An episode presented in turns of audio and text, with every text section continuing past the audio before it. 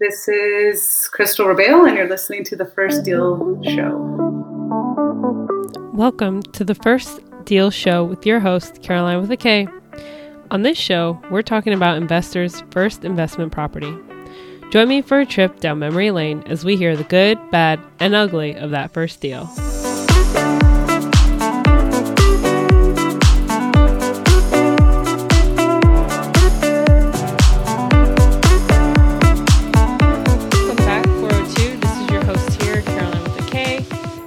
Have a very special guest, Crystal Ribal, who I met um, back in February at a conference. So it's so nice to have Crystal back on the show, or to have her on the show, um, and for you guys to get to know her. So, Crystal, all right. Uh, so, Crystal Rabal, Ribal, I keep wanting to say You're fine. but it's Ribal. Um, so, Crystal Ribal has a corporate background in making systems more efficient, and she's currently transitioning into becoming a full time real estate investor. So, I'm super excited to have her on the show because 402, I'm sure there are plenty of you who are looking to make that transition from your corporate careers into something like real estate. So, welcome, Crystal. Thank you. I'm happy to be here. Yeah, I'm glad to have you. I'm so excited that she is an angel because I messaged her randomly last minute and she was like, Yeah, let's do it. So I love it when people are accommodating and will come out to hang out with me for a little bit. We always start the show the same way and to warm you up because it's probably been a while since you've had to talk so much about yourself, we have a little kiss me segment where you're just giving me a little peck to get to know you and the 402 of course obviously so the first question is what was the first album that you purchased So I'm not super old, but it wasn't probably album or it was, it was maybe a mixtape or something along those lines. But I Oh. couldn't even think of what that would be. But I could tell you my first concert I ever went to was Juvenile, which is super old school to me at least. Um, and that was the first concert I had ever went to. So that's probably the first thing that came up when I saw that question. Oh so juvenile like what's their hit song Back that thing up. I won't say the old, school. So it's funny that, and I, I could think of like Destiny's Child when they were Destiny's Child. I saw them. Oh. yeah. yeah that's awesome um so kind of reeling it back into real estate what was the biggest challenge that held you back from investing in real estate Um, really, um, to because I would say I started really investing in real estate the past year and a half, um, doing like more actively investing. Um, and I would say it's more mindset, limited mindset, thinking that you have to have all this cash flow saved up in order to get a property. Um, I think that's one thing that was very. It's the mindset. It's a limited mindset, and um, that was probably the most thing that was holding me back, thinking that I couldn't do it, that others could, and seeing how they did it. So now learning how they did it is what you once you learn it's and you just start to network with others that have already done it, you just realize how much you can do. It's really up to you what you're willing to do. Yeah, that's great. And I think that's something that we all, I mean, even I struggle with that too, right? Um, so, what's something new that you learned or did during the pandemic that others might not know about you? So during the pandemic, I was extremely busy with my W 2 job. Um, it was even worse than before the pandemic. So I work for a company that um, does payroll. um, so, of course, during the pandemic, we had to transition from moving them from getting their, if they had checks that were going to their offices, to their restaurants, to all the businesses, to then switch it over to then you know get it to employees home addresses. It was such a busy time for us. And then all the tax rules and stuff that was such a busy time for us. So truly during the pandemic i was really jealous of all the people that as much as I, you know things that just stayed home and they got to have you know netflix and chill and i would see all those memes and all these things and i'm i was so busy. But that truly led me to i got really burnt out because the amount of hours i was working um, and i started thinking what what can I do um, to supplement this income or to you know get a better life balance? Um, and that was I would say a little bit right after the pandemic as things were starting to open up. I really started looking and educating myself more on real estate investing. So that's I if I learned anything, it was um, I think a lot of us learned is the value of your your your life, like the work life balance, and not to be spending you know years of your life working 40 plus hours a week and then having just a small window of time to be able to enjoy the rest of your life to retire. Um, so that was probably what I truly learned during the pandemic is that's, and I think a lot of us did. I think the teachers, our medical professionals, that's exactly why one of my mentors, she was in the medical field, um, and she saw that amount of hours she was working, and same thing. So I, I felt very, you know, our stories are so aligned, and just I think a lot of ours are is just getting burnt out. And then you realize what's truly important to you and what we're only on this earth for a limited time. And you need to really focus on impactful things and, and making money. It's a very it's a good tool but that's not um, that's not what you're here for. You want to have that time freedom to then spend with your family loved ones and make experiences and, and enjoy you know life right? And enjoy it while you're here so that was probably the biggest thing i learned during the pandemic and that is a great point because recently I was reading somewhere that um, apparently most people spend about 80,000 hours of their life working. And what happens is a lot of people spend so much time in their jobs that they forget how to live their life. Right. It's an identity thing for them. And even for me, I, am going to say it was an identity thing for me that was making a, and, and unfortunately, I think it's a system that is set up that way to make you think, you know, once you go to school, after that you get a job, and then you know go up the corporate ladder. And when you look at it, what's the purpose of it, right? Whether you make a ton of money or not, if you don't have time to spend that money on, then what's the purpose of it? So yeah, really absolutely. Awesome. So with that being said, you're feeling a little bit warmed up now, ready to start chatting. So tell the listeners or for two where are you based and where are you investing? I'm in El Paso, Texas. Um, currently, all of my properties are here in El Paso, Texas. I am looking um, for some in the DFW area. I have family in the DFW area, so um, I'm, I'm, hoping to get some closed within the next couple of months on in over there. Awesome. So super local, hyper local, which I always think is the best, right? Invest where you live and in your backyard, which is great.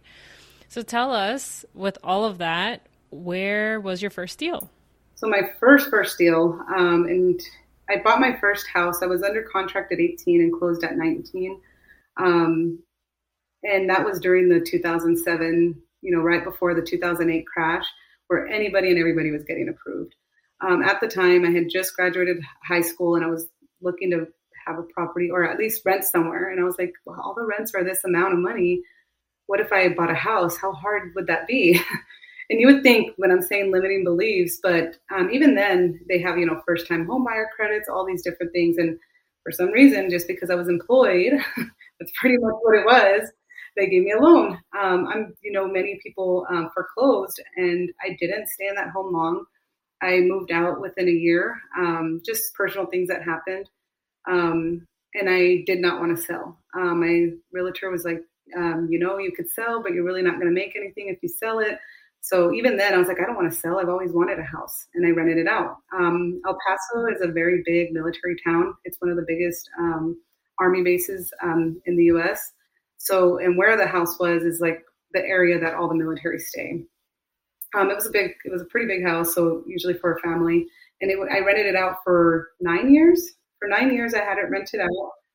Um, I moved into it um, for a few years because I was planning to fix it up and then um, sell it. I mean, sorry, fix it up and then rent it out again.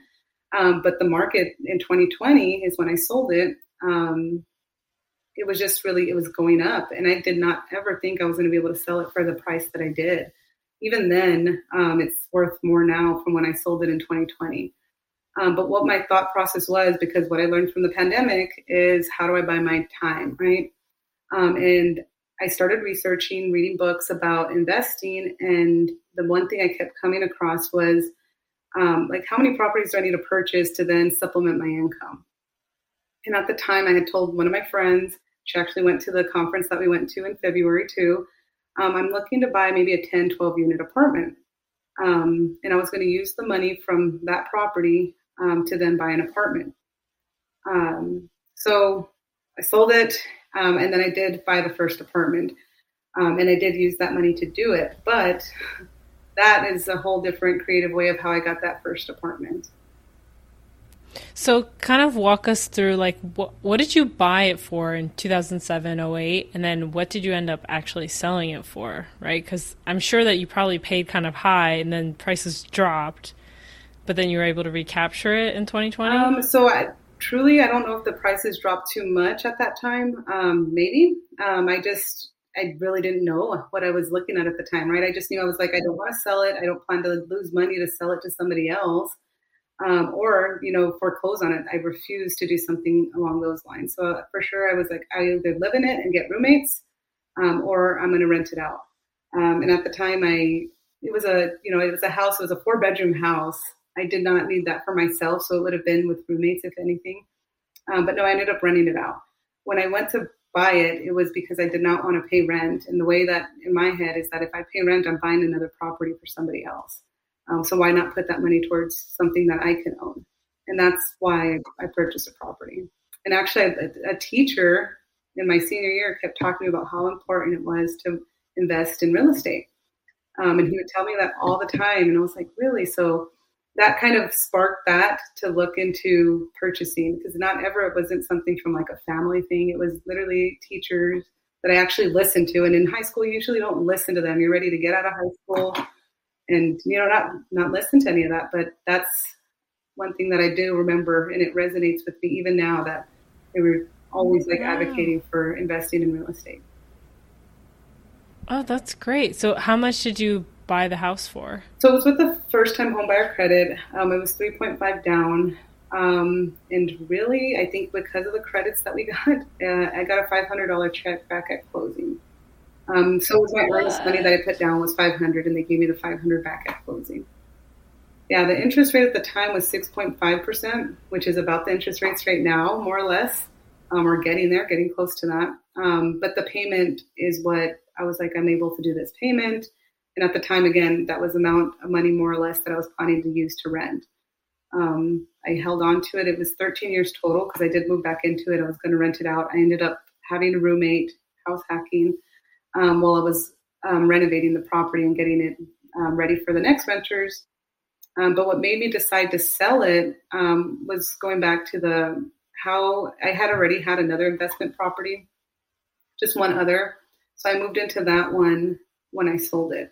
Um, it has like a back in-laws quarter, and then the front house has um, it's a it was rented out already. So I moved in to the back in-laws quarter. It was a 500 square foot property and I lived in it for a year. And that's when I was educating on myself on uh, real estate investing and, you know, what number does it need to be? So that's what made me realize to sell it instead of rent it.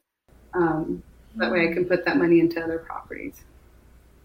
Hmm, yeah, that's great. And so um, then you snowballed and used that money to buy the current investment property or the apartment unit yes. that you have? Yeah. So that one, um, is a friend. Um, sh- she's an agent. She's like, well, I do know of an, an owner that's looking to sell, um, and he's open to seller financing. So that was my thought is okay, it was a 26 unit. I told her I needed a 10, 12. I was not looking to do a 26 unit. Um, but one thing that I've learned is that they tell you, you know, if it's going to get you towards that goal, and that goal to me was the time freedom, you need to continue down that path.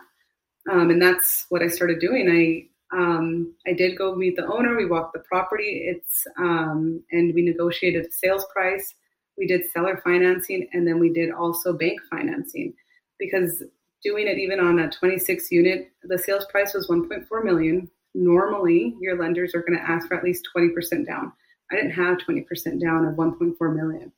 So what I did is I we structured it with seller financing, and then um, the lender financing was with the local credit union was the amount to pay off his existing loan. Um, and then we did 20% of that, of whatever we financed with the bank.